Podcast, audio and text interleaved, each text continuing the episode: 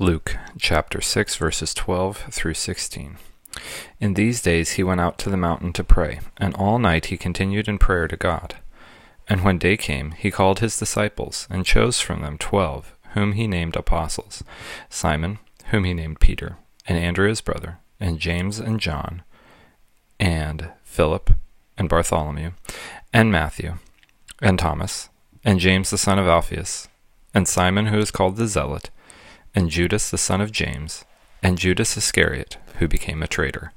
Luke chapter 6, verses 12 through 16. So we've already seen earlier Jesus calling disciples uh, like Peter and Levi. What is happening here? What's going on? We already had the disciples. Well, Jesus had more than 12 disciples. Later, we'll hear about the 70 or the 72 disciples um, that he sends out. Jesus has many people that follow him. He picks 12 of these followers specifically to be apostles, to be his 12 closest uh, followers, 12 closest.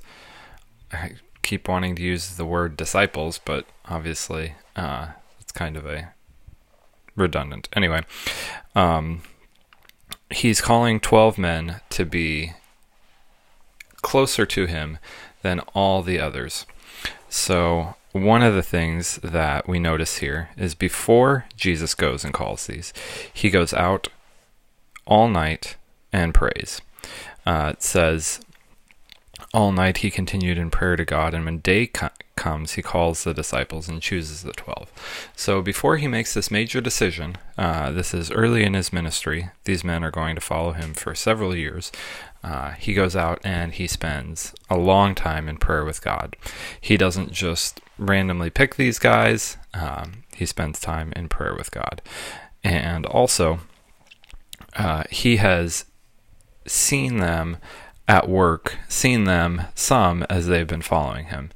Uh, there's a lot of different thoughts on the timeline here, but the general consensus is that this seems to happen uh, within the first six months to a year of Jesus' public ministry when he um, calls these 12 to be his apostles. So Jesus has seen them at work. He prays, considers, and then calls these 12 to be his apostles.